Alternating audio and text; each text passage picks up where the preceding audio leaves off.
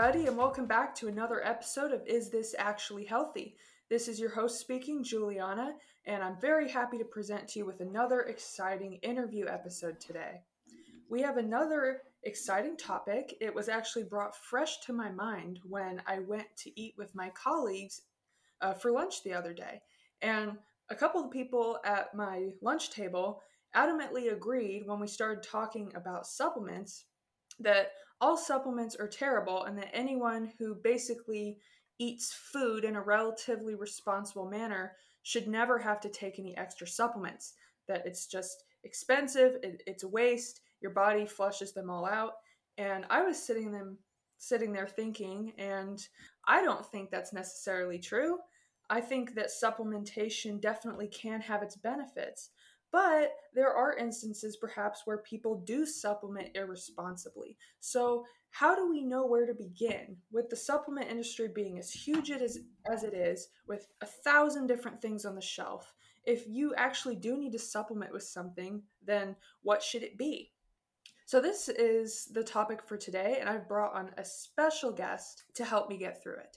Our guest today is Doctor Doug Lucas, or Doctor Doug. He is a health optimization physician and also a trained orthopedic surgeon. Doctor Doug is the founder of telehealth practice Optimal Human Health, and he also hosts a program focused on making lifestyle changes, supplementation, hormone optimization, um, medications, and so much more. So it's my pleasure today to have a real expert and a real doctor on the show to talk about supplements. Hello, Doctor Doug. Say hi to my audience. Hi, Juliana. Hello, everybody out there. So happy to be here. Great. Just because I read out the word health optimization in your intro, how would you describe health optimization, since this is something that you specialize in? Yeah, you know, it's it's funny. It's actually a it's a very vague word, but it's the best word I can come up with that defines clearly what we do, because there are so many different aspects in the, you know, outside of traditional medical uh, healthcare, things like integrative medicine, things like functional med- medicine. And so to find a way to bring kind of the best of all of those worlds together, I call it health optimization. There's definitely a lot of new terminology floating around. I'm learning some new terms as I as I do this show. I know the whole integrative medicine, functional nutrition, things like that have come up before. And yeah, it seems like they're they can be complicated if you don't know how to simplify it or integrate the concepts together and just realize, hey, this is just a part of you trying to live your best life. That's right. That's a nice way to say it. So stemming off of what is health optimization, how can supplementation help us achieve it? Where do supplements play a part in this? Yeah, that's a that's a great question, and it, you know, I hear frequently the you know, the thoughts that your your friends had during lunch. You know, people will have this objection to taking supplements because they really feel like they can get it all through their diet. The, the reality is is that our food has become less and less um, nutrient dense over the last several decades. The farming practices Uh, that are abundant both in you know America and across the world are stripping our soil of pretty much all the nutrients that were once in them. So maybe it's true that we don't need supplements, or sorry, I should say that again. Maybe it's true that we didn't need supplements at some point, but I think that that time has passed, and the reality is, is that we probably do need them now. The question is which ones, and it's going to vary person by person. So to answer your question, you know, where do they come in? They come in after, in, in my practice at least, after a thorough evaluation of somebody's genetics, after evaluation of some of the, the nutrients that we can test in blood and functional testing and getting a sense of where people are. Uh, because if you just look at, as you said, the thousands of supplements on the shelf, how do you pick? Yeah, I guarantee that nobody out there has to take everything. And I've seen people in my life who will take a whole handful of supplements at a time.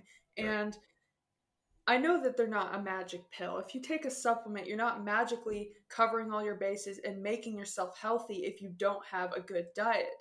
But there are people who, who will resort to this, and they probably spend exorbitant amounts of money on all these supplements. Absolutely. But the, the bottom question is how many pills in your hand that you're looking at, how many do you actually need? Is that something that should be medically determined? Um, I, I think that you should work with somebody who has a really good understanding of the of what the needs are, of what the micronutrients are, and then really what your goals are.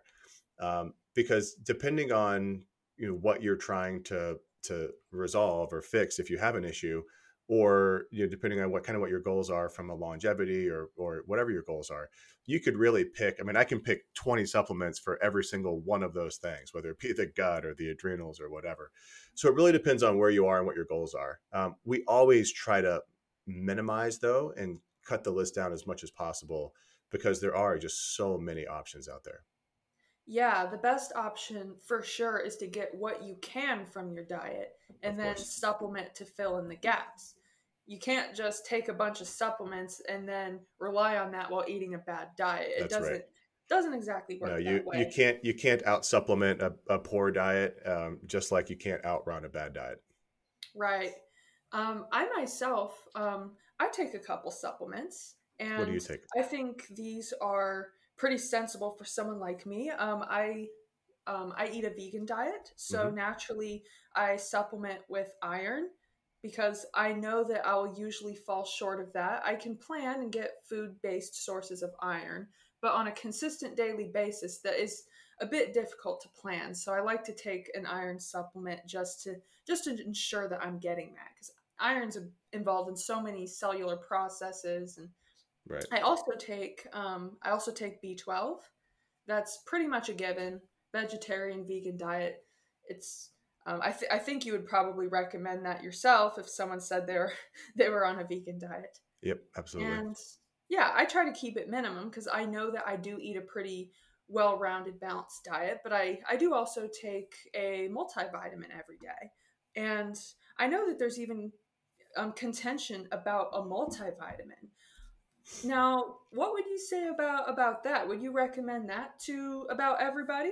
Or is that something that you got to think about as well? Well, I, so I think the issue with the multivitamin is, uh, unless it's coming from a really good source, most people that I see on a multivitamin, it's usually from, you know, Costco or a big box store. And then you really have to question, you know, where, where has this thing been? How is it made? And how long has it been on the shelf?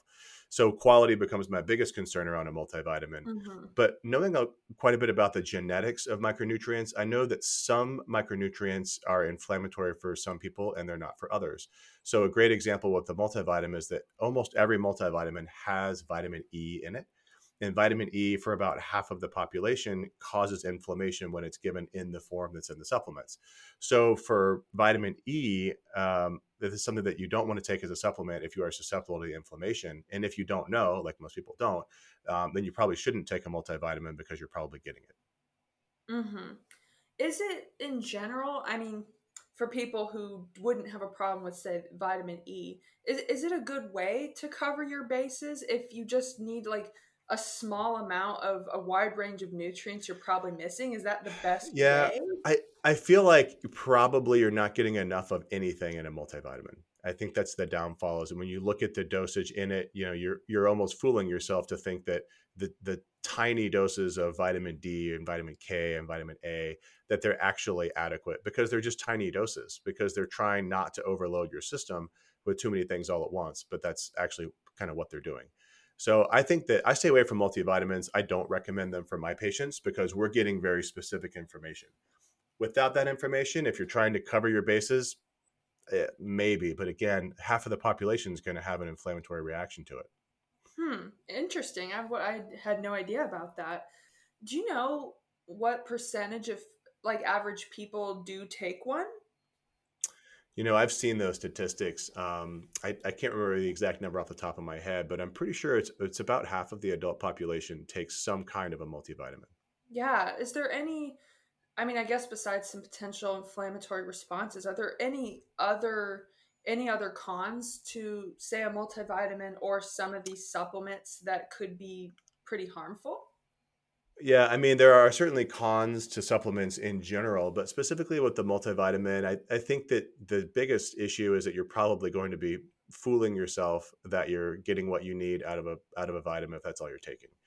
Um, as far as supplements in general, you know, depending on where you're getting them from, what the quality is like, and what is actually in them, yeah, they can be harmful.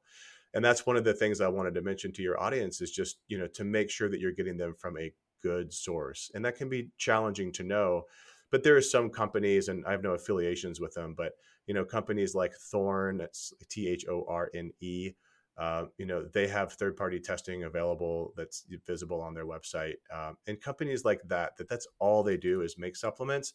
Um, And generally those companies are going to also then not sell them on big platforms like Amazon or, or to Costco.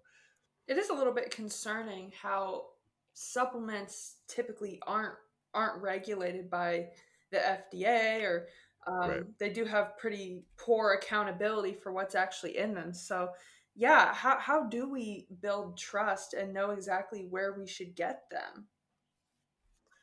Yeah, you really have to build, I guess you build rapport with a company based off of who is doing business with them. So for example, in my practice, companies like Thorne, another company that is publicly available, but but in a challenging way, uh, Metabolic Code. Uh, and these companies basically are third-party testing. They're marketing to to providers, and they're showing, hey, we are, you know, checking to make sure that what we say is in here and you can be confident in this and recommending it. So it's almost like pharmaceutical grade. Uh, I'm using little air quotes. I know people can't see me, but pharmaceutical grade supplements that really doesn't mean anything other than for me as a provider, I'm confident that they're, at least my patients aren't getting a bunch of toxic filler in them, and they should be getting what we're actually trying to treat them with. I'm also testing my patients. And so, you know, if I'm giving a patient, let's use vitamin D, for example, which is a great one to talk about. If I'm giving my patients vitamin D uh, and I'm giving them an adequate amount and it's coming from an unknown source and their vitamin D doesn't go up when I retest their blood, I'm definitely going to question that source.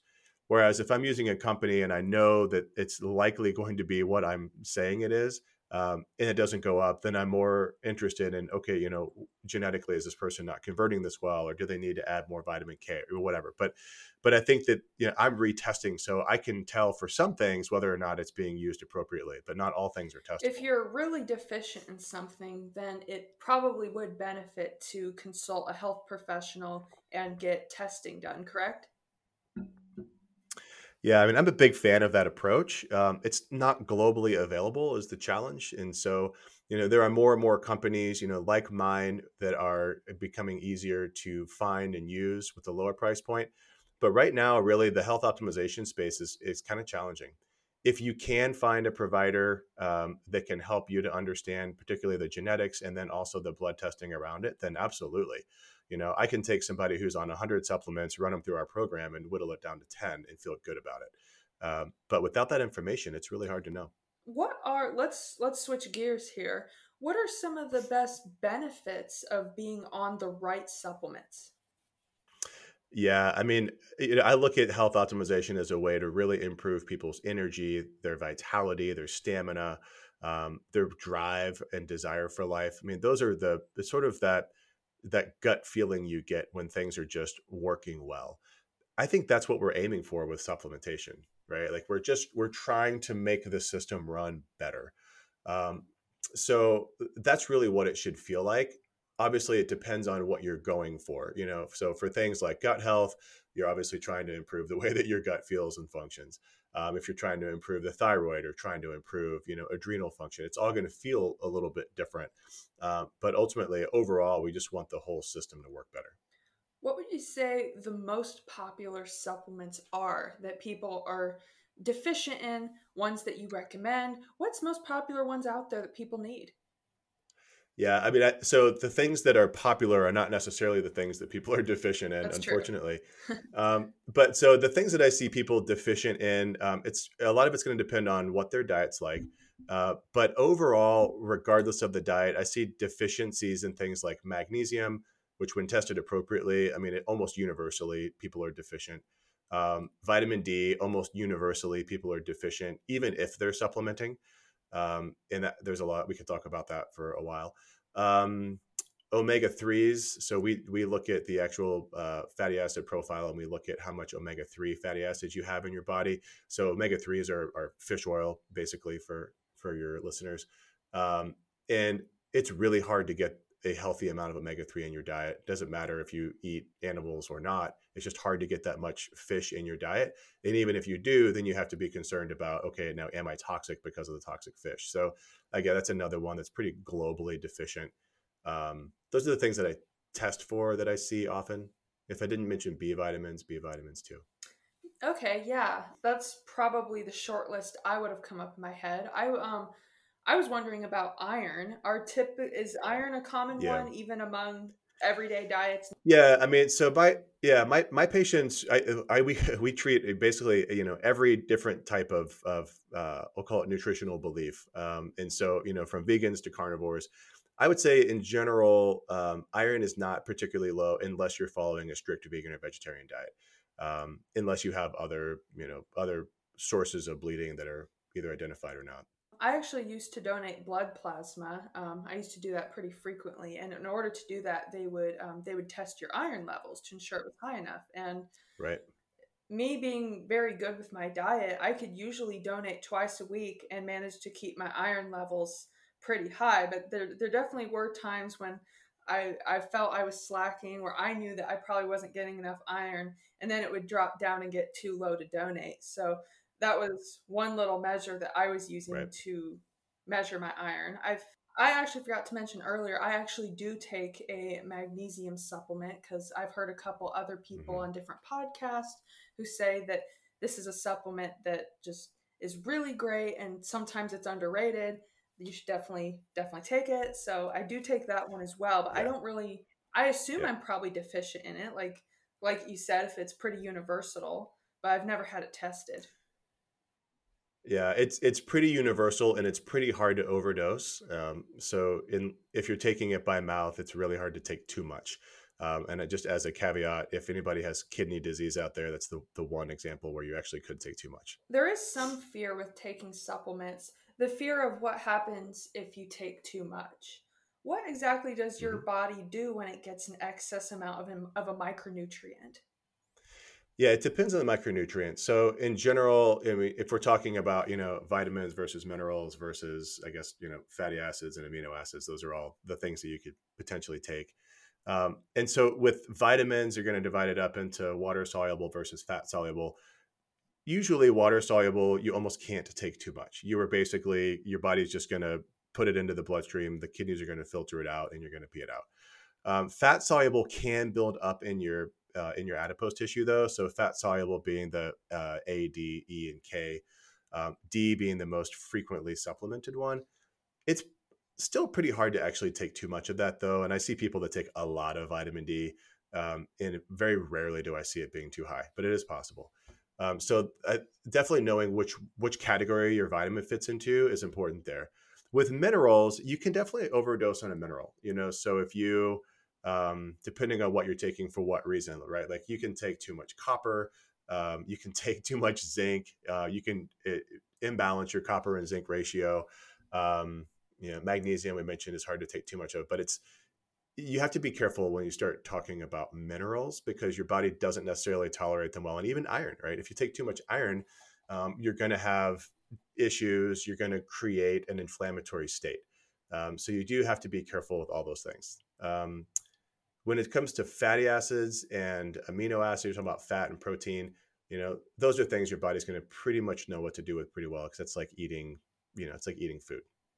Yeah. I want to go into a specific example here. I was just thinking about when when cold and flu season rolls around, when everyone starts pounding down the zinc and the vitamin yeah. D. I'm kind of curious, when people are desperately trying to supplement themselves as a defense for a passing disease, is this right. an appropriate measure to take? Is there any evidence this does any good? Uh, you know, it's so funny. Um, so I actually literally just tested myself for COVID and tested positive. So it's a very poignant uh, time to ask that question. Oh, wow. Are you in quarantine so, right now? Well, I, I guess. I, I mean, literally just tested. So um, I'm in my basement. Um, I work from home, so quarantine's easy. Wow. But but the, the reality is this, because I've been talking with patients about COVID. This is, you know, this practice really sort of sprung up during the pandemic. And so it's always been on, on people's minds. Um, the reality is, is if you look at the studies on, you know, on COVID in particular, but other viruses follow suit as well. If you look at the studies on supplementing at the time, like even vitamin D, which we know should have a significant impact, if you're starting as you get diagnosed, it's not going to have as much of an impact. So the reality is, is you should be optimized before that. And you should be, you know, you should be ready for it so that when you get sick, because inevitably we will all get exposed to COVID, we'll all get exposed to the flu and to right, regular cold viruses. Um, when that happens, you're ready and you're as prepared as you can be. Um, so should you bump up your vitamin D or zinc or, you know, whatever else you, uh, you think is going to help? Probably not going to hurt. Um, there are some things like, I think like zinc and vitamin C in particular, which your immune system needs more of uh, during an infection. But I think the best, I guess, offense is a good defense, to use that cliche. Um, so you just prepare it ahead of time. Yeah. Okay. Yeah. I just, I really wanted to hear a professional's opinion about that. It is very common to think you can save yourself with sudden supplementation, but yeah, if you do it beforehand, when before you're actually sick, that's, that's probably the best way to go. Right. Supplements will often say that they're useful for certain things, certain cellular mm-hmm. processes. But one thing that I definitely take with a small grain of salt is when you read the bottle of something and it says, may help with this, it may do this. Right. Um, but it doesn't, you know, they can't really say that it, it will actually do this. There's a, there's right. a guarantee that it will help your health in this way. Is this just something that happens across all supplements? Are any supplements allowed to give definite statements about what it can help with? Yeah, so that's that's an F D A thing. And so as you mentioned earlier, the F D A, the Food and Drug Administration, uh, they do not monitor supplement quality. And so you cannot, as a supplement manufacturer, make a claim that hasn't been approved by the F D A. So all supplements usually, I shouldn't say that, most supplements are going to not have a claim to say this will help with this, because then the F D A would come down on them. However, there are some nutraceuticals that do have F D A clearance. These are things that have typically been looked at as a drug. So a drug company actually produced them and did studies and the F D A approved them for one thing or another. So they are out there. Um, they're not common. And as a as a nutraceutical manufacturer, you know, it costs millions, if not billions of dollars to get that F D A tag. It's just not worth it. Um, so I think, you know, I wouldn't necessarily look for things that have that, that have that, you know, F D A approved for this or that, because it's probably not even going to say that. Um, just really have a good sense of why you're taking something. There really shouldn't be any supplement that you're taking without a clear reason of, I know I have this, I know I need this. Like with what, like with you and you, you know, what you know you're likely missing in your diet, you know, you know, you likely need B twelve. Uh, you know, you likely need iron based because you're testing it, right? So that's, that's the way that you should look at supplementation. Great. Just to kind of bring this topic to a close, summarizing everything that we've just said, if you could give a thirty minute blurb about what people should walk away from here knowing about supplements, what would it be? Yeah, I, I think the, the big picture takeaway is that the supplements are part of health optimization. Um, I look at kind of the, the foundation, if you were to, you know, create a pyramid of, of health optimization things, the bottom part of that pyramid is going to be lifestyle. It's going to be your actual diet. It's going to be your actual, you know, exercise, the things that you are doing on a daily basis that you're disciplined about. But the next level up is going to be supplementation, because there's so many things that we can't get through our diet uh, that we're going to have a, a hard time doing based on our genetics. We know we're deficient in based on our blood testing. So that's really where that fits in. That fits in before you then layer on things like hormone optimization, peptides, you know, medications. Uh, you really should do the bottom part of that pyramid first. And then I think another important point is just to say that um, you need to look for good quality supplements, look for companies where that's all they do, that they incorporate third-party testing. Um, you know, if they are being used by physicians and practitioners, um, then you could probably trust them. Um, but uh, but always question it. If you find it on Amazon, if you find it on uh, you know big box stores like in Costco, I would always question that as a source, just because of how long they've been on the shelf. for everyone out there who isn't on any supplements and you've you need to think about what you might want to start, I hope this has given you some ideas. If you're the person with a whole handful of supplements, maybe this is a time to reassess exactly what you're putting in your body. But either way, I really hope that this has helped helped you out. And I have to, again, thank Doctor Doug Lucas for being on the show today. Now, I understand that you have um, a couple social media places. If my listeners want to go find you, where should they look? Yeah, if you want to follow uh, me and learn more about all the things that I'm interested in, that's on my personal, um, generally Instagram is the best way to find me, but we also reproduce that on Facebook. Um, and that's at Doctor underscore Doug Lucas. And then our company is Optimal Human Health with an underscore in between each one of those. Awesome. Thanks for that. Yeah, it's been so great having you here. Great. Thanks so much. I really appreciate it. And that concludes today's interview. As always, I'm going to keep this closer short and simply remind you that wherever you're listening to this show, you should leave it a rating and also share it with your friends. I know you have people in your life who could benefit from this information and who would like to learn more about how they can improve their fitness and nutrition lifestyles in a practical, engaging way. So keep tuning into the show. And if you haven't started from the beginning, then you can always go back and listen from episode one. I got a lot of great content that can help you reach your fitness and nutritional goals. One last reminder, you can find me on Instagram. Uh, is this actually healthy? There's no punctuation in that, just is this actually healthy? I would love to connect with you on there if you'd like. Once again, I am wishing you the best, and I hope to see you again in a future episode. Ciao, ciao.